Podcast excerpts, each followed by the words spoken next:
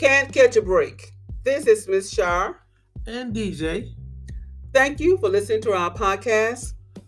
Today, we just want to discuss a subject that's really relevant in the churches today. The subject of millenniums. Where are they? They are missing in action in the churches today. So, what we've done, we done a little research and we found some helpful information from millennium.com. That's what we're going to be sharing with you on today. We don't claim to be experts, and I'm not sure if this information is um is will be useful useful for you or not, but it's your it's your decision. We just want to share it with you. Mr. DJ here will give you that information. Go ahead, DJ. Eight things Millennium said would bring them back to church. Number one is commerce change. If the church wants to attract a younger audience, several questions need to be addressed and addressed appropriately. Like, how badly does the church wants to attract the younger audience? What measure is the church willing to take to capture the millenniums generation? What is the church willing to give up to bring more souls to Christ? Is the church willing to change the music? Are they willing to bring into younger pastor?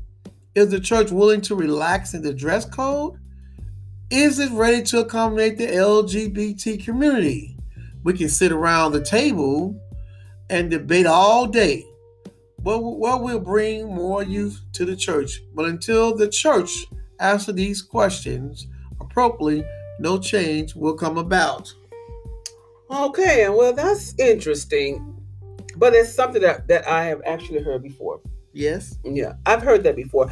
And, you know, and the some of the churches basically feel like they are not willing to bring the world into the church. That's what they feel. They feel like if they if they uh, give them what they want, if they change their music, if they change in their dress code, they feel as though they are compromising. Compromising. Yeah, that's. I mean, yeah. I mean, some of the churches just feel like you know they're compromising because, I mean, the church is is different, and a lot of them say if you go into the military, you follow their rules, you follow their regulations, you follow their dress code. I mean, you can't go into the military with your millennium ideals. You have to follow the military uh, regulations, policies. So some of the churches feel that they shouldn't have to change that um yes I see. to and so so that's that that may be challenging for some churches. Yeah so when you look at they wanting to change the music are they willing to change the music? Yeah i, I think it could change it. Gospel music you know gospel rap you know gospel rap. I mean there's nothing wrong with that to get the millennials back in church. That'd be a good idea. Well i mean that's something for us that's something for our listeners to decide. I mean every church is different. And the dress code you know? Like i said a lot of military people a lot of people a lot of church people have stated if the military have a dress code and you have they and they're not going to allow you to wear your re, your regular civilian clothes until the military. So if you come to church if they have a dress code why not follow the dress code of the church and two the reason why some churches don't dress down is because they take coming to church on a Sunday as a day that you're going to meet the king. Yes. So if you're going to meet the king, you want to dress in your finest clothing. And so, um, so some churches, t- you know, take it from that, from that, look at it from that standpoint. We, I mean, it's just not an ordinary day. This is a spectacular day, and we're going to meet the King, the God of the universe. Yes. We're going to worship Him in our, and we want to do this in our fineries, in our best.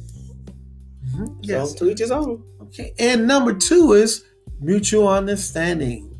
One of the biggest reasons millennials don't come to church is due to lack of understanding between generations.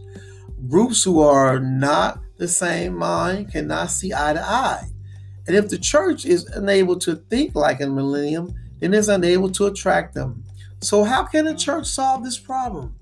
The answer lies within the millennium generation themselves. Instead of the church meeting among themselves, they must look to the youth for help. They must include the millenniums in their conversations.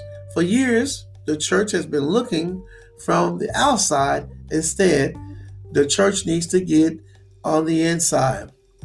The answer is social media. The church needs to create an amazing social media presence that caters to more youthful audience.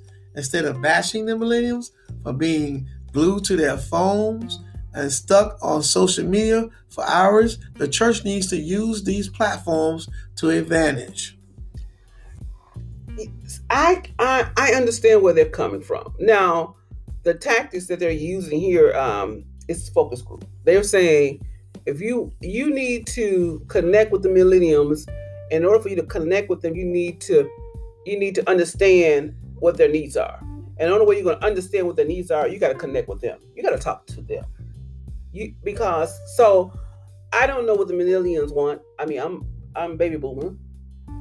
You know, I can speculate, but they know. So why not go and address the source, address them, and then you mentioned something about um what was the other one you mentioned? We're being in conversation. They want to be in the conversation. Well, yeah, and I agree. We, I think we, I, you know, for me, I think yeah, you need to, you need to include them in the conversation. You know, a lot of organizations, a lot of businesses do that. They have focus groups, and um, to to help them to determine, you know, um, what is needed or what that particular audience needs. So you know, to each his own. We'll let the listeners decide. Yes, mm-hmm. yes. And the third one is killing kill the judgment. The Bible says, "Judge not, that ye be judged, not be judged. For with the judgment for for you pronounce, you will be judged, and with your measure you use it, you'll be measured to you. Why do you see the speck that's in your brother's eye, but do not notice the log that's in your in your own eye?" That's in Matthew seventh chapter 1 through 4 verse. What many Christians fail to realize is that the same ordained prerogative to judge others is the same thing that keeps many millenniums from entering to the house of God. When the church judges the millenniums, it makes them feel so insecure to a point that if salvation has to come by way of cold stares and murmurs, they much rather miss out. Not only does the judgment Christians pass on to millenniums affect these millenniums themselves, but it also hurts their reputations of the church. Instead of the church being known as a sanctuary for born again sinners, the church is known as a judgmental, a condescending environment for 30 and under. And while the general, generalization is true, isn't true for all churches, I dare to say it's true for most churches. In fact, it holds enough truth that the millenniums are unwilling to even enter a church because of the commonly held belief. The only way to fix this is to stop judgment. The church needs to start accepting millennials for who they are and not try to guilt them into becoming someone they are not. The church needs to stop shaming the millennial generation for the wrongs committed by the generation before and welcome them in with any faults that they may have. Okay, that's interesting. Judgment. Ju- they just they they feel as though the church is judging them and and they're being condescending and um the stares and the, and the whispers is um impacting them. This is supposedly coming from the church members. So why would, we do that? Why we do that? Why do Christians judge so hard?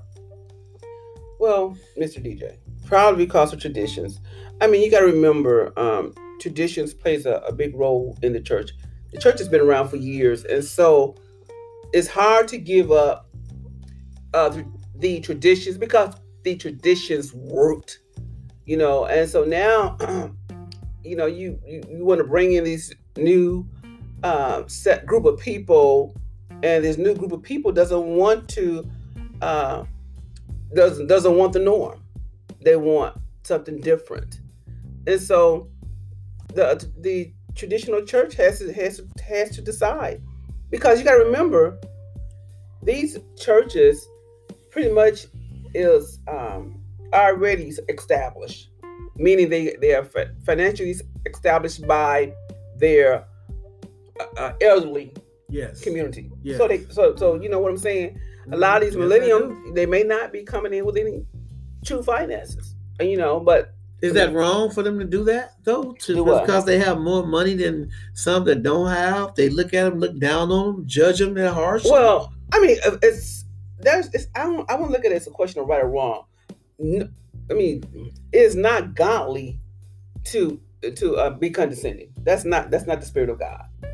I mean, it's not godly to um, to be uh, whispering and trying to tear down somebody just because of the way they dress or look or because of, of their lifestyle. It's it's it's not godly. So for our listeners, I'll let you be the judge. You this if you this is something that you may want to um, you may have an opinion on. And if you and if you do have an opinion on it, you know, just um, uh, send me a voice message. Give me your thoughts on it. yes, and subscribe. Yes, we want to hear from you. Um, thank you for listening to us, and the DJ and This is Miss Shar, and, and before we end, we just want to let you know this is just only three uh, steps. There are eight. So tune into our next episode, and we will give you the remaining uh, five. yes, Alrighty. Thank you, and good night.